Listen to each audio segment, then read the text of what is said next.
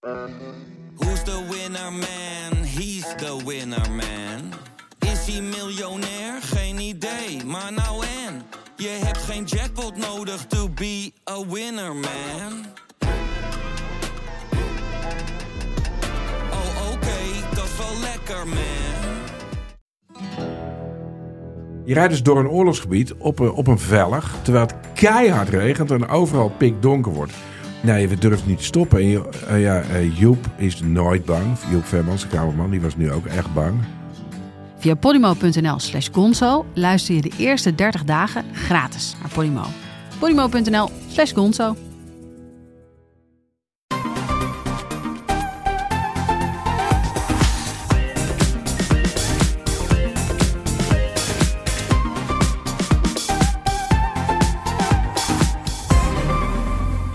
Welkom vanuit de RTL Nieuws podcast studio in Hilversum en vanuit alle uithoeken van het land. Welkom bij de Bright Podcast van woensdag 20 oktober. Mijn naam is Merijn en vanwege wat herfstverkoudheid hier en daar zitten we toch niet rond één tafel helaas. Dus op afstand zijn aangeschoven Rutger, Hallo. Floris Yo. en Erwin. Hey. In deze aflevering gaan we het natuurlijk hebben over de nieuwe MacBook Pro's en de nieuwe AirPods. En met onze autokenner Rutger nemen we de nieuwste ontwikkelingen op het gebied van de elektrische auto door. We gaan beginnen.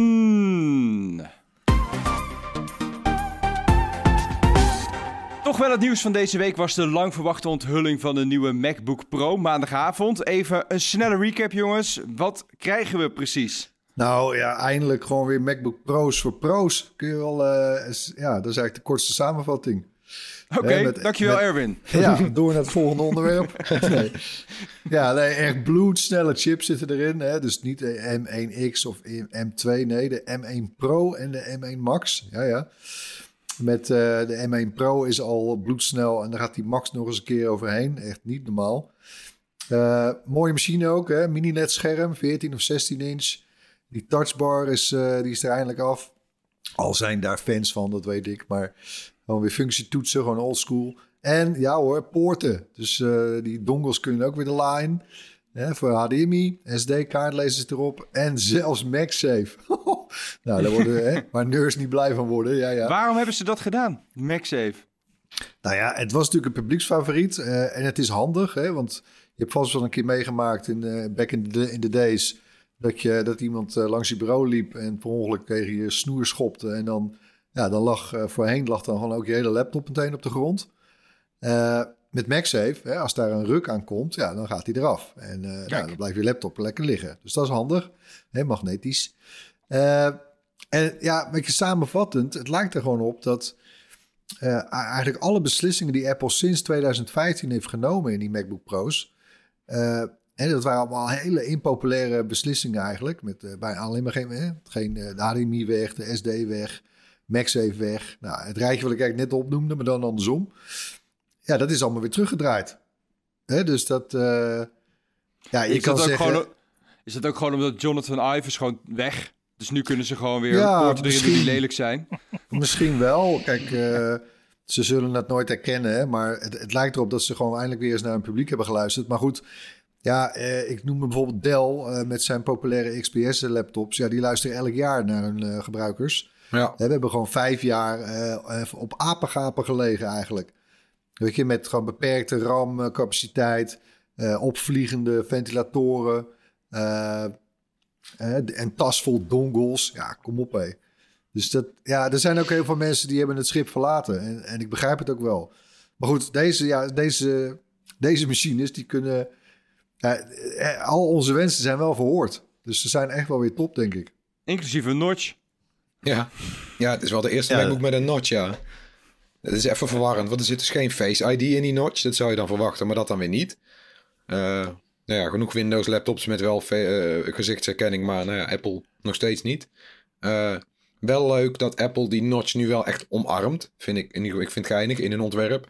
Eh, van de andere kant, misschien een teken dat die de komende jaren nog steeds niet verdwijnt. Iets waar velen volgens mij Nee, wel op en- hopen. Nog even over die notch trouwens. Want je, je kan natuurlijk denken, hij zit inderdaad in de iPhone, in de iPad. Maar weet je, dat scherm... Ik denk dat de reden is, is dat dat scherm van de MacBook Pro eh, te dun is. Weet je, voor zo'n camera Ja. Eh, voor die extra sensoren. En dat, dat, en wat kijk ook maar naar de iPad Pro. Ja, die is toch ook echt wel een tandje dikker. Hè? Dus daar past dat waarschijnlijk dan allemaal wel. En, Precies, ja. Nou, hier niet. Nee, en dat Ja, is en- op zich jammer. Eh, nou ja, hoe dan ook, hoe, hoe die notch werkt, dat vroeg me wel af. Er zijn wel al filmpjes van. Want het Ja. is wel een onderbreking van je beeldscherm in het midden. Hoe gaat dat dan als je met je pijltje daarbij komt? Eh, dan moet je er op me heen, zag ik. Dus het pijltje gaat niet door die notch heen. Het gaat er niet achterlangs. Eh, maar als je, dan heb je straks dus een gesplitste menubalk. Want die menubalk die loopt eh, over de rand van je scherm. Dan komt die notch tussen. Dus dan schuiven de items in die menubalk een stukje op. Maar dan moet je ook met je, met je pijltje moet je onder die notch door. Straks Ja, om dat lijkt me echt wel een soort... eh, dat lijkt me zoiets als, net zoals doodles tekenen. Dat je dus gewoon, terwijl je in een call zit of zo... Ja. dat je heel met je cursor zo... Boing, Ja. boing, boing, boing, boing. In die Ja. Ik zit vast, zitten. jongens. Ik zit vast. Dat. Dat wordt wel wennen. Maar ik vind het wel Ja, leuk. ik de ben wel heel discussie gelukkig. barst nu al los over eh, eh, die, die notch. Is het nou, eh, pakt die een stuk van je beeld af of niet? En strikt genomen Nee. niet. Want in principe heb je gewoon een 16 bij 10 beeld. Daarboven begint pas de notch. Dus eigenlijk heb je een soort van links en rechts van de notch... een stukje extra scherm... wat normaal gesproken een dikke rand zou zijn geweest. Zo moet je het Ja, en eigenlijk ook zien. een mooi detail. Een mooi detail vind ik. Dus eigenlijk onder de menubalk, waar die notch zich in, eh, in bevindt... eh, die, die menubalk is bovenin, heeft ronde hoeken. Maar het scherm eigenlijk daaronder is volstrekt rechthoekig. Dat is ook Ja. wel weer fijn. Dus aan de onderkant zie je rechte hoeken. Bovenin zie je ronde hoekjes, maar dat zit in het, in het menu. Dus dat maakt niet uit. Daaronder, en dus onder de notch, hebben we gewoon een volstrekt eh, volmaakt, zeg maar, rechthoekig scherm. En Rutger, jij wilde iets zeggen ook nog over de MacBook Pro's, hoorde ik. Ja, ik heb van de week heb ik nog mijn eh, MacBook Pro bijna om zeep geholpen door achter het snoertje te blijven hangen. Dus ik ben wel heel erg blij dat MagSafe eh, weer terugkomt. Maar ook, er zijn dus snellere laders bij. Je kunt 50% bijladen in 30 minuten. En ik moet zeggen, ik weet niet hoe jullie het hebben. Als je een MacBook gebruikt of als je een laptop gebruikt, is het toch dat je hem of aan de stroom hebt, of je hebt bedacht, zo lang kan ik hem van de stroom afgebruiken. Dus niet dat je hem even inprikt om bij te laden en weer verder Nee. gaat. En dat kan met deze dus wel. Maar natuurlijk wel weer des Apples. Bij de allergoedkoopste zit die lader er dan niet standaard in. Dan moet je weer 20 euro bij betalen. En bij de duurdere modellen zit hij dan weer wel standaard. Dat is wel een beetje jammer. Ja, ik moet wel nou, zeggen trouwens, Ja. Dat, dat ik merk, ik heb een eh, MacBook Air M1. Hè, dus dat is dan zeg maar de gewone eh, chip. Eh, de batterijduur daarvan is echt abnormaal goed. En ook hier weer hè, bij die MacBook Pro's ze beloven capaciteiten of, of batterijduur van bij de 16 inch zelfs 21 uur. Nou, ik, Ja. ik, ik denk ook eerlijk gezegd niet eens dat het loze beloftes zijn. Hè, afgaand op die MacBook Air met, met een M1. Ja. Eh, en dat, ja, dan kun je, dan ga je, je gaat dan echt gewoon met gemak gewoon de hele dag op pad. En dan laat je, je kan echt prima je oplader thuis laten. Alright. Hey, genoeg over die MacBook Pro's. Eh, AirPods, want eh, dat, is, ja, dat is de gadget die iedereen heeft. Of in ieder geval in, zo'n vorm, hè? draadloze oordoppen.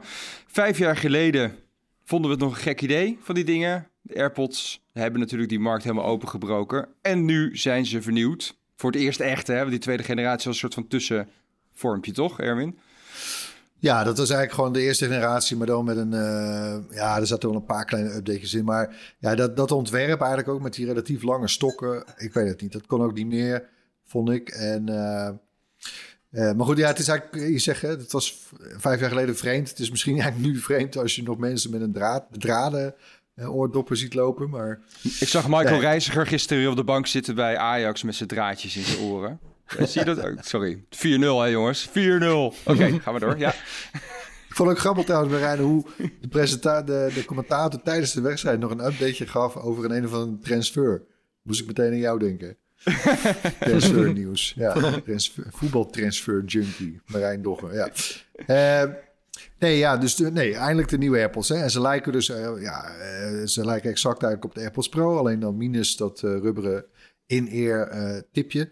Eh, hè, maar ze zijn eigenlijk net zo kort en bol geworden als die Pro's. Ehm, en ja, ook de accuduur is nog wel iets verbeterd. En dat is wel lekker hoor. Ja, want die is nu eh, eh, zes uur in de dopjes. En dan nog eens 24 uur in het doosje. En eerst was het eh, bij elkaar 24 uur. En Oh dat ja, is vooral... extra. Precies, en op termijn is dat vooral lekker. Want ik ken genoeg mensen die nog rondlopen met die originele AirPods. Vier jaar oud, vijf jaar oud. Nou, die houden het, die houden het een uurtje vol. Eh, dus hopelijk wil dat op termijn ook zeggen dat je deze AirPods een tijd kan gebruiken totdat ze echt eh, totaal onbruikbaar worden? 200 euro, hè, die dingen. Ik bedoel, de gewone AirPods gingen zo richting de 130, zeg maar, bij de meeste aanbieders. 200 euro voor nou ja, een minimale update. Ik bedoel, iets kortere steeltjes. Misschien kan ik in die van mij ook gewoon de Ja, en decoupeerzaak special audio, hè? En special audio.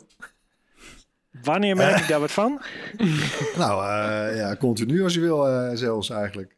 Ja, nee, dat is best tof. Maar goed, Ja, nee, ja, nee, die prijs is inderdaad wel, wel gek. Want eh, de AirPods Pro, hè, die kosten op papier bij Apple, als je ze bij Apple bestelt, 280. Maar ja, als je die elders bestelt, dan vind je die al ook gewoon voor 200 euro. Kortom, de nieuwe AirPods en de AirPods Pro zijn dadelijk even duur. Althans in het begin, want die normale AirPods zullen dan ook wel vast weer wat gaan zakken in prijs. Maar ja. Eh, ja, dus het wordt eigenlijk een heel gek vergelijk. Weet je, Eh, ja. bij de ene heb je, heb je ruisonderdrukking en bij de ander niet. Eh nou goed, eh, ik eh, ontvang ze vandaag en dan gaan ze meteen door naar David, want ik ga even op een korte herfstvakantie. En dan eh, gaat David ze testen, want ik bedoel, ja, zijn hele huis. Eh, hij, heeft kussens hij, hij heeft slaapkussens gevuld met oordoppen. Ja, waar kinderen een Eh. ballenbak hebben, heeft hij een bed vol met oordoppen waar hij in duikt, volgens mij. Ja.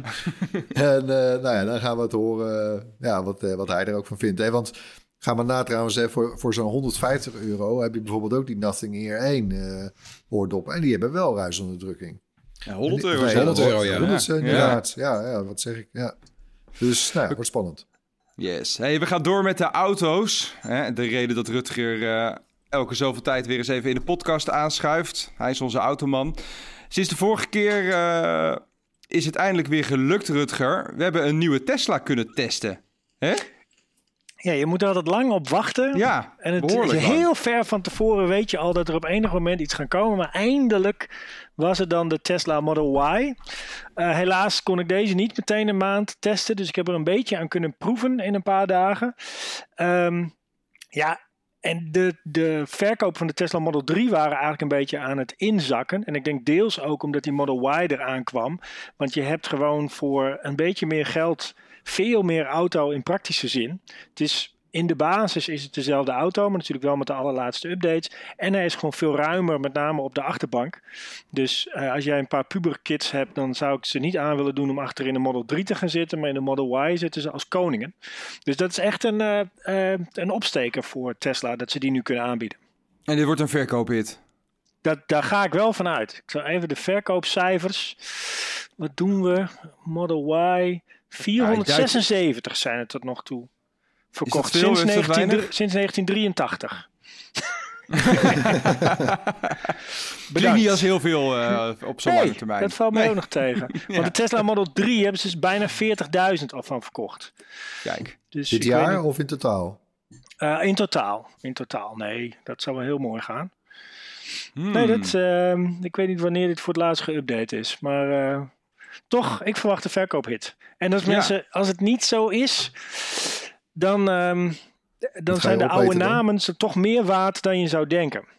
Dus bijvoorbeeld een, eh, de BMW iX3 die ik nu aan het testen ben, dat viel me namelijk heel erg mee. Eh, hoeveel die eh, op dit moment verkoopt, moet ik even spieken. Rutger duikt weer zijn scherm. Ik zie hem dan zo helemaal naar de webcam toe komen. Om Ja. eh, dingen op te zoeken. In zijn master dashboard. Ja. 271 zit de BMW iX3 op. Voor, eh, en hij is te koop sinds februari dit jaar. Dus nou goed, dat is ook geen, eh, geen enorme knaller. Maar wat, heb je, wat goed. heb je allemaal nog getest de afgelopen maanden, Rutger? Want Oh. eh, de Y dus, maar zit De veel Model meer bij, Y toch? inderdaad. Eh, de BMW iX3, die ben ik nu aan het eh, rijden. Video komt ook binnenkort. Eh, de Mercedes EQS, die hebben we in België tijdens de Zoete GP mogen rijden tussen allemaal klassieke auto's. Eh, en de Ford Mustang Mach-E, die heb ik gereden. En die Mach-E, Mach-E, dat was eigenlijk de meest opvallende auto. Daar dacht ik van tevoren niet zoveel van. Vooral omdat ze hem dan Mustang hebben genoemd. En het is natuurlijk geen Mustang, want hij is vijf deurs en een crossover en elektrisch. Maar dat was echt een heel fijn rijdende auto, die Mach-E. Echt, dat merk je gewoon. Normaal maakt me dat niet zo heel veel uit. Hoe zo'n auto over een rotonde heen stuurt, zeg maar. Want uiteindelijk gaat hij toch wel. Misschien moet je iets meer remmen, misschien ietsje minder. Maar die Mach-E, die spoort je echt aan om lekker sportief te rijden. Dus ik begrijp dat dat een eh, hele ehm, populaire auto aan het worden is. En een echte Y-concurrent dan, toch ook? Ja, dat is inderdaad een Y-concurrent. Maar als je ze dan, zeg maar... Ja, je kijkt toch naar range en hoe snel je kunt laden ten opzichte van de prijs. Ja, en dan wint die Model Y wint het wel weer gewoon. Maar er zijn een boel mensen, dat valt me echt op in die verkoopcijfers... die gaan gewoon nooit een Tesla kopen. Die denken gewoon, ik, ben, ik geloof in Ford of BMW of Mercedes of wat dan ook. En als die elektrisch gaan, dan ga ik ook. Dat zag je met de ID3 ook. Dat was in, in eerste instantie prijstechnisch helemaal niet zo'n super interessant model ten opzichte van wat er was. Maar een boel mensen denken Volkswagen is goed, ga ik voor. Dus die gaan dan toch als warme broodjes. Ah, mensen, blijven nadenken, hè? Altijd. Zou ik Blijf onze reviews ook kijken. Hey, Ja, en die, precies, eh, dat vooral. Mercedes, die Mercedes EQS, is dat die ene met het enorme van deur tot deur dashboard, toch? Die? Ja, met drie schermen zitten erin. Dus eentje voor je neus.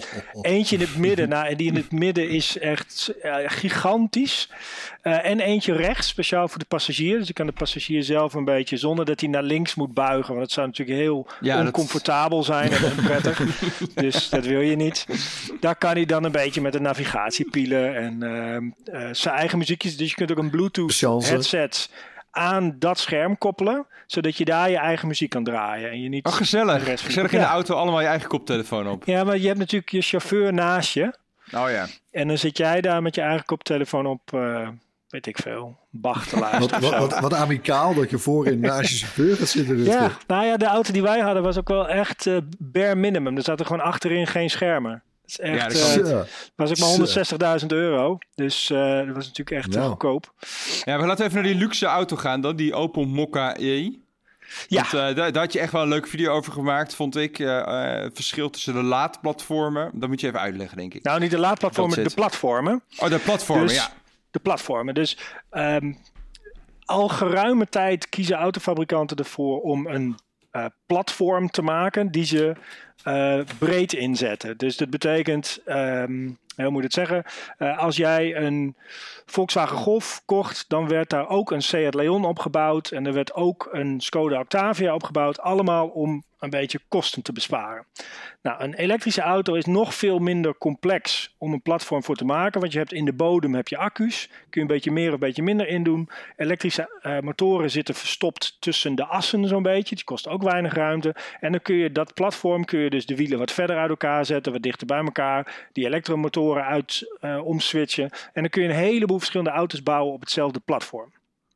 En de afgelopen jaren zijn er eigenlijk twee keuzes geweest in strategie als het daarom gaat. Eén is, we bouwen een platform waar je benzine, hybride en elektrisch op kan draaien. En anderen zeggen, nee, we gaan een all-electric platform maken. Dus er worden alleen elektrische auto's opgebouwd. Waardoor je dus ook de voordelen hebt van alleen elektrisch bouwen. Dat je eh, die hele carrosserie zo in kan delen met de wielen op de uiterste hoeken. Dat je heel veel binnenruimte hebt in een relatief kleine auto. Nou, wat ik in die video heb gedaan is dat een beetje uiteenzetten. Van wat is nou het voordeel van een platform ehm, die volledig elektrisch is. Waar moet je op letten als je eentje koopt? Zoals bijvoorbeeld die Opel Mokka E die we in de video besproken hebben. Waar ook een benzineversie van is. Ja, dat, waar, eh, Rutger, waar, waar leg jij dan? Nu, stel, jij moet nu, moet, je mag nu een, eh, een nieuwe auto kopen. oh, thanks man. Super. Oh ja, shit. Eh, hè, waar, wat heeft, welk platform heeft dan jouw voorkeur nu? Weet je, wat is het meest toekomstbestendig? Of wat is, eh, waar zit de mee... En, en, en welke keuze Ja. maak je dan en waarom? Ja, het gaat wel. Het, wat eigenlijk nu sowieso het geval is als je een auto moet kiezen, dat je weet van volgend jaar is er iets beters. Daar ontkom je bijna niet aan. Ja, maar dat is met alles, toch? Telefoons, Dat- laptops, nou, die met, auto's. met HB-potloden bijvoorbeeld niet. Die zijn al jaren nog even goed. dus daarom reviewen we die ook niet. Maar ehm, ja, waar ik, het is wel een beetje. Het ligt heel erg aan budget. Dus als je zeg maar rond de 30.000 euro wil uitgeven, dan heb je niet zo gek veel keus. Dan zit je eigenlijk sowieso op een platform waar ook Zeg benzineauto's- 50.000 euro.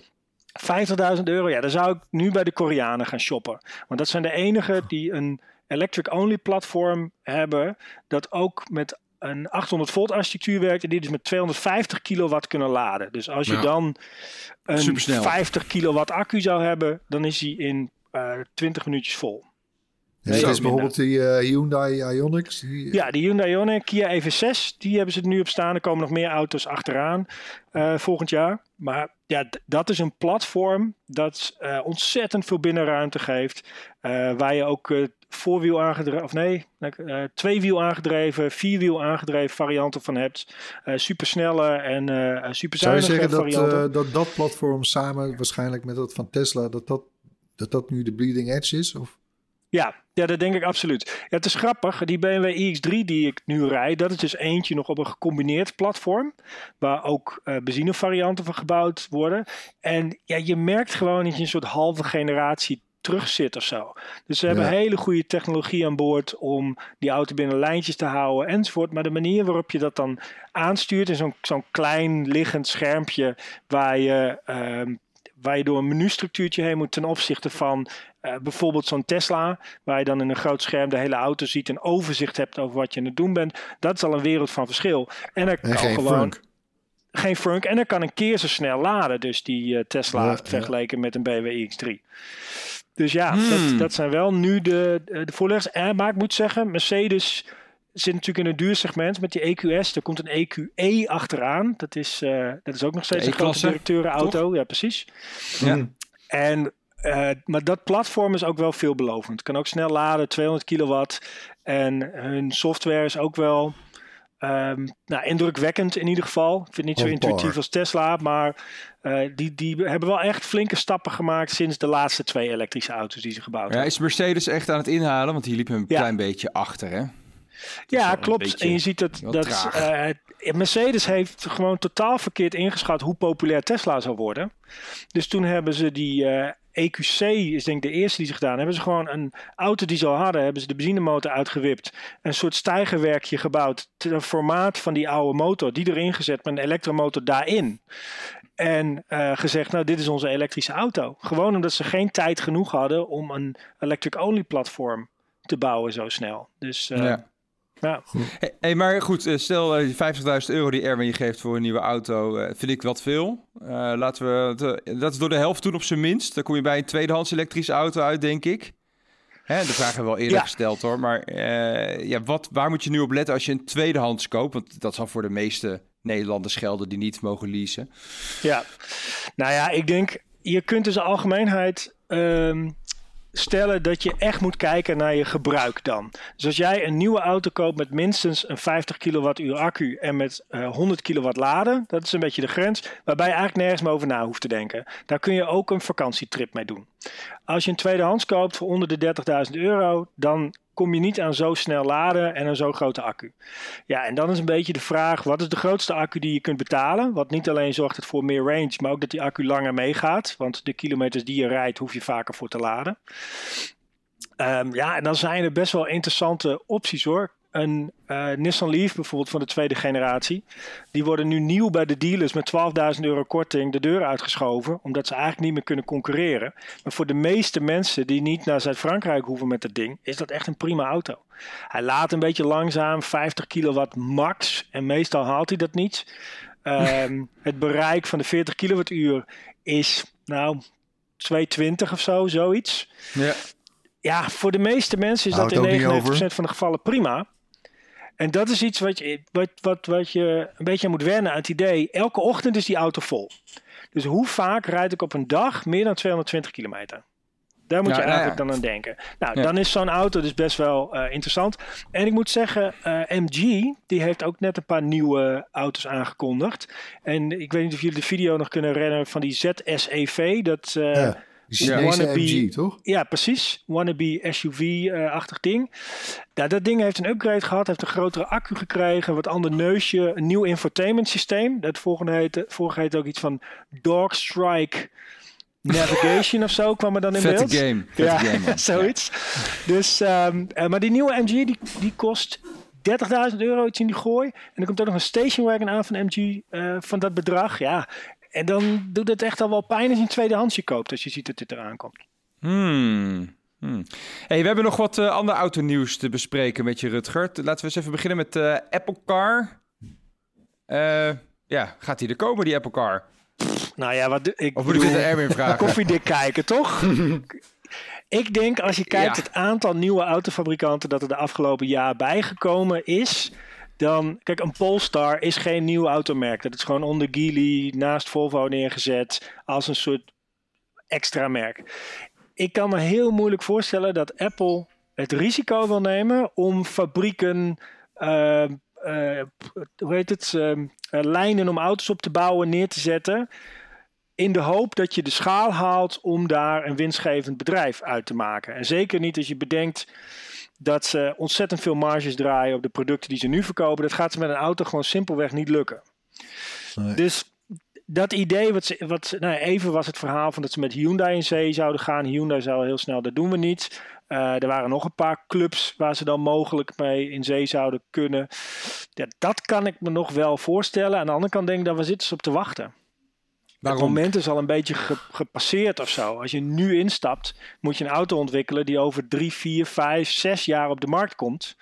Ja, Ja, er, dan moet er je is dus denk eh, er is één moment geweest eh, toen Elon Musk het heel zwaar had met Tesla. Eh, toen, hebben ze, ge- toen heeft Apple met Tesla gesproken. Eh ja, ze had het misschien toen moeten overnemen. Maar ik Ja. zie inderdaad nu niet meer... eh, ja, het, het, ik denk wat Rutger zegt, weet je, het past gewoon niet bij Apple en hun economische model Ja. en de marges die daarbij horen om nu nog in deze business te stappen. Ik zie het echt niet gebeuren, eerlijk gezegd. Hmm. Ja, het zijn ook steeds Ja. horten en stoten. Hè? Want de, de- volgens mij om de havenklap eh, eh, peert de topman eruit. Ja. Nieuwste is volgens mij naar Ford vertrokken, als ik het goed heb. Dat gaat steeds, ja, weet je, dat kan ook niet goed zijn voor de... Voor de Maar ze nemen de- toch ook nog steeds mensen aan die uit de Dat wel, automotive ja. komen en zo. Ja, Wat is dat dan Ja, toch? Is dat goed. dan gewoon het, het, het CarPlay systeem of zo? Ja, daar was laatst wel een gerucht over dat Apple dat CarPlay-systeem wil uitbreiden. Want het is nu vooral infotainment. Dus navigatie en eh, een beetje muziek. Dat soort apps op het systeem van je auto. Ik vind het al super fijn werken. Maar je mist dan nog wel functies. Dus als je gewoon je stoel wil verstellen of je wil de, de airco regelen of zo, dan moet je bij het systeem van je auto zelf zijn. Het gerucht gaat dat Apple dat allemaal naar zich toe zou willen trekken. Ga je dat ook via Siri regelen? Dat zou chill zijn. Eh, een beetje zoals Android Auto. Uh, maar dan wel weer met, met je iPhone als de speel. Want dat is natuurlijk het ding wat Apple verkoopt. Apple gaat denk ik niet in de business van uh, het leveren van systemen voor auto's zitten. Zeg Nee, maar, wat- als, ge- wat- als gebruiker klinkt het wel chill dat je alles via CarPlay zou doen. Maar ik kan me eigenlijk niet voorstellen dat heel veel fabrikanten erom zitten te springen. Nou, eh, volgens mij Polestar eh, is hebben overgeschakeld op, eh, op Android, toch? En een Volvo. Of even zien Ja, op Android Automotive dan, hè? Dus dat is Oh, dat anders is dan anders Android weer. Auto. Ja. Android Automotive is echt een besturingssysteempje dat in Ja. de auto zelf draait. Dus daar heb je geen telefoon bij nodig. Daar hoef je ook je iPhone niet bij te gebruiken of je Android-telefoon niet. Eh, en dat zou Apple theoretisch kunnen gaan draaien. Maar ik heb niet heel erg het gevoel dat Apple zich de laatste tijd nou enorm als softwareontwikkelaar aan het profileren is. Er Nee. was natuurlijk een, een tijd waarop ze met eh, editing software voor video ook eh, heftig de concurrentie aangingen met Adobe. Ehm, dat ze echt ook als softwareleverancier heel belangrijk waren. Ik zie dat de laatste tijd niet zo. Dus ja, misschien juist omdat ze met een project als dit bezig zijn. Maar de, de, gesloten, de, de, de kracht van Apple zit erin dat ze een gesloten ecosysteem hebben waarbij ze alles kunnen controleren. Nou, dat wordt in een auto denk ik gewoon heel ingewikkeld. Want eh, de snelheidsmeter moet iets doorgeven aan Apple. En dat heeft Ford dan weer anders geregeld dan Mercedes of dan Renault. Dus ja, ik weet niet of het echt hun business is. Nee. Nee. Hey, maar nu we het toch over Apple hebben. Apples grote, eh, toe- grootste toeleverancier, Foxconn, die heeft wel een elektrische auto onthuld. Ja, Wat, ja wat is toen, dan? dacht ik, ja, toen dacht ik wel even van wat gek. Hier zou toch gewoon een Apple-logo erop moeten zitten. Als Apple auto's gaat bouwen, dan zou Foxconn, als hij dan toch ook auto's gaat bouwen, de meest logische partner zijn. Ja. Ja, inderdaad. En eh, ze, nou ja, ze krijgen vast nog wel ruzie met eh, Mercedes en met eh, Tesla. Want het is de Model C en de Model E. Echt weer super origineel bedacht. maar goed, ik moet zeggen, gezien de traditionele namen die Chinese automakers normaal bedenken. Shiny Dragon 52 of zo, dat soort dingen. Is dit misschien wel, wel goed. maar goed, er zijn natuurlijk een heleboel techbedrijven die, die iets van die elektrische automarkt mee willen pikken. Dus Xiaomi, Huawei en Sony. ja... Ja, precies. Dan moet je wel afvragen van, kan Apple het zich permitteren om aan de zijlijn te blijven zitten? Want misschien is op een gegeven moment zoiets als CarPlay ook gewoon hopeloos ouderwets. Dan denk je van ja, waarom zou ik mijn telefoon en dat de appjes daarvan op mijn telefoon draaien? Dat moet mijn auto gewoon zelf kunnen. Ja, dan willen ze natuurlijk wel een stuk van die markt. Van dat zou een nieuwe markt kunnen worden. Hmm. Ja, of je zou moeten inloggen op een systeem of zo met je Face ID. Maar dat moet dan ook ingebouwd zijn. Ik zit even te denken hoor, hoe je dan... Hè, dan heb je gelijk je persoonlijke instellingen en zo. Dat je Ja, het, dat, dat soort van die iCloud EQS al. login. Die EQS is zo die- gemaakt, hè? Ja, precies. Een notch in je voorruit. Hup. Die heb je al voor je spiegeltje. Ja, Ja, dat is waar. ja, ik heb al een notch. Nee, maar die eh, Mercedes EQS die had het al. Die had de vingerafdrukscanner in de middenconsole. En dan wist je dus dat jij het was. En dan kon hij meteen je stoel goed zetten en je favoriete radiostation eh, klaarmaken. En de kleurtjes van de LED aanpassen aan jouw wansmaak.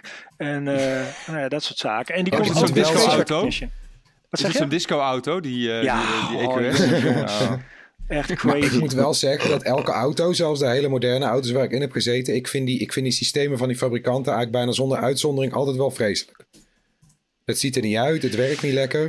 Die Nou, kaarten wat- zijn lelijk. Het is, er is altijd iets mis mee. Ja, wat je ziet is dat ze heel vaak denken van we moeten gewoon lekker veel schermen, zodat mensen de suggestie krijgen dat er lekker veel gebeurt. Dus in die Mercedes kun je dan, en in die open mokken ook, kun je dus op een knopje drukken en dan zie je je eigen auto. En dan staat daarbij hoe vol de accu is, maar niet in percentages, maar in een soort plaatje. En je ziet of de wielen draaien, ja of nee. Ja, weet je, volledig overbodig. Terwijl je in die view zou je veel meer informatie zou je kunnen, eh, kunnen geven. Waar ik wel iets aan heb. Maar nee, daar heb je dan weer drie andere eh, menu-items voor. Ja, of gewoon de tekst, kijk om je heen alsjeblieft. Kijk Ja. om je heen alsjeblieft. Ja, een pijltje richting de Maar voorraad. over, Ja. eh, over overbodig gesproken, Marijn. Oh ja, ja, klopt inderdaad. Eh, laatste puntje. Een idee van eigen bodem. Een ondernemer uit Haarlem, het Haarlem van Floris.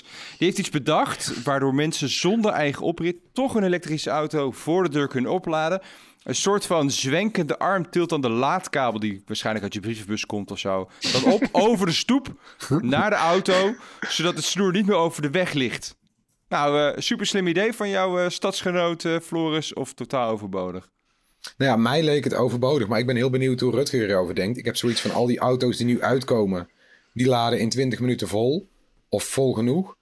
Ja, dan ga je toch twee keer in de week even naar de snellader toe en dan zet je je auto ergens in de buurt neer. Nou, als je, als je leeg wil lopen, doe je dat wel. Want eh, je betaalt bij de snellader betaal je gauw 60 cent per kilowattuur. Thuis betaal je 20. Dus het is drie keer zo duur om op snellader laden te rijden dan wanneer je thuis laat. Bovendien is het super chill, juist van een elektrische auto, dat die elke ochtend vol is. En dat je dus nooit hoeft na te denken over dat je naar een lader moet. Zoals je dat bij een benzinestation wel doet. Ehm, Ja. Ik moet zeggen, netto is het zo dat met de meeste auto's die ik rijd, ben ik minder tijd kwijt aan laden dan dat ik met benzineauto's kwijt ben aan tanken. Gewoon omdat ik thuis, ik plug die stekker erin, klaar. Dus dat mensen thuis willen laden, dat is, dat is heel begrijpelijk. Alleen de meeste gemeentes die zijn er gewoon niet zo blij mee als jij een eh, kabelgootje voor jezelf maakt of iets dergelijks. Ja, en dit is natuurlijk, omdat het dan in de lucht hangt, is het een beetje vaag gebied of dat wel of niet Ja. mag. Ik bedoel, je mag ook Dat de vlag uit, uithangen hoor. of zo. Maar ja, dat is, het voelt als, als iets. De meeste gemeentes moeten nog een beetje bijdraaien als het gaat om het mogelijk maken van laden bij huizen. En Ja. dan zul je kabelgoten, kabelputten. Er zijn al allerlei eh, oplossingen, ook in Nederland trouwens, van soort putjes in de grond. Waar je dan Ja. gewoon eh, die open kan doen, je stekker erin kan drukken. Of zelfs laadpalen die volledig uit de grond komen. Dus dit, dit lijkt me voor nu misschien even dat er een eh, kleine opleving is. En hopelijk draaien op een gegeven moment de gemeentes een beetje bij. En wordt het gewoon veel Ja. makkelijker om je elektrische Ja, want daar te hoop laden. ik op. Want, want nu is het zo, ja, weet je, ik persoonlijk kan helemaal niet, eh, weet je, je moet maar net geluk hebben. Maar 9 van de 10 keer kan je heus niet voor je eigen huis parkeren. Nee, Dan sta, je, dan sta je een halve straat verder, ja, dan moet daar maar net weer een puntje zijn. Een laadpaal is nu gewoon een hele stoep bezet. Dus daar moeten ze en wel aan werken. En een putje klinkt dan heel goed voor mij. Ja, Net als in je bureau, hè? Zo'n eh, kabelgootje. Ja, ja, precies. Precies, dat is het eigenlijk. Het is weer tijd voor het hoorspel. In het hoorspel laten we elke week een techgeluid horen. Dit was het geluid van vorige week. Ja, en dat is eh, traditioneel natuurlijk weer een pittige. Zo ingewikkeld dat we geen enkel juist antwoord hebben gekregen. Dus we geven, het hin, eh, geven een hint. En die luidt: laatste seizoen. Een flinke hint, dus daarvoor willen we wel precies weten wat we horen. Maar voor jullie nog één keer het geluid. Als je denkt te weten wat het is, stuur dan je antwoord naar podcast.bright.nl. Onder de mensen die het juiste antwoord insturen, verloten we zo'n gewild Bright t-shirt. En dan wordt kort nieuws. Want uh, mensen, heet Facebook binnenkort nog wel Facebook? Ja, waarschijnlijk niet. Tech-website The Verge meldt dat er een naamsverandering op komst is. Want Facebook is al lang niet meer alleen Facebook natuurlijk. Hè? Mark Zuckerberg wil dat het bedrijf over een aantal jaar bekend staat als het metaverse bedrijf. Uh, en dus niet meer als het social media bedrijf met WhatsApp, Facebook en Instagram. En de metaverse is een virtuele wereld die hij voor zich ziet, waarin je je laat onderdompelen door een VR-bril op te zetten. Uh, een volgende versie van het internet in 3D, zo omschrijft hij het wel eens. En als potentiële nieuwe naam wordt Horizon genoemd. Nou mensen. Ja, we, nou, we, zagen, we, het ook bij, uh, we zagen het ook bij Google natuurlijk. Met die vorming van een nieuwe, ja, een soort nieuwe NV, zeg maar. Hè, met, met alfabet. Ja, nou ja, prima. Uh, dat mag. Ik denk niet dat wij er veel doen. van, uh, ja, dat wij er veel van gaan merken. We gaan, wij blijven Facebook gewoon Facebook noemen natuurlijk. Dus, ja, het is een extra vertaalslag. Hè? Dat was met alfabet ook. Dan moet je steeds zeggen alfabet tussen haakjes het, moederbedrijf van Google.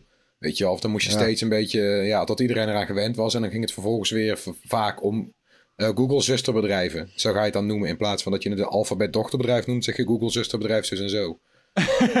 dus het is, ja. ja. Nee, het is een beetje voor dus de voor, voor ons journalist is het in ieder geval vreselijk irritant dat we iedere keer uh, een paar woorden extra moeten tikken en zeggen. Maar ik vind Horizon wel jammer, want het is natuurlijk de naam van een hele toffe game reeks. ja. Precies. Ah, petitie. Uit Nederland. Ja. Nou, we, gaan we gaan kijken wat het wordt. Het, was, uh, het werd ergens genoemd. Hey, dan opvallend nieuwtje, vond ik wel echt heel grappig. Een boze koper van een Canon printer heeft het bedrijf in de Verenigde Staten voor de rechter gesleept... omdat hij niet kan scannen of faxen met die printer als er geen inkt in zit hij zegt van er is geen enkele reden waarom ik überhaupt inkt zou moeten hebben als ik wil scannen en faxen. En daarom concludeert hij dat kennengebruikers gedwongen worden om nieuwe inkt te kopen. En stapt naar de rechter en roept anderen op om mee te doen. Terecht. Ja, terecht. Maffia, de printermafia. Ja. ja, volledig terecht. Ik heb geen printer meer omdat ik zo'n hekel aan die dingen heb.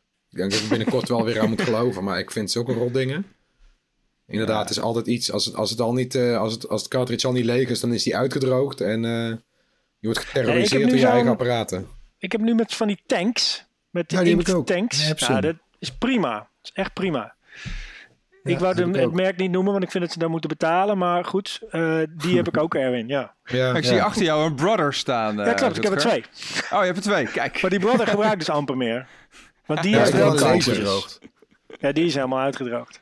Ah. Ja. Kan ik niet meer, scannen. Nee, ja, eerlijk gezegd, kijk, als je, als je kleine kinderen hebt, dan, uh, ja, dan heb je gewoon toch een sprinter nodig in huis.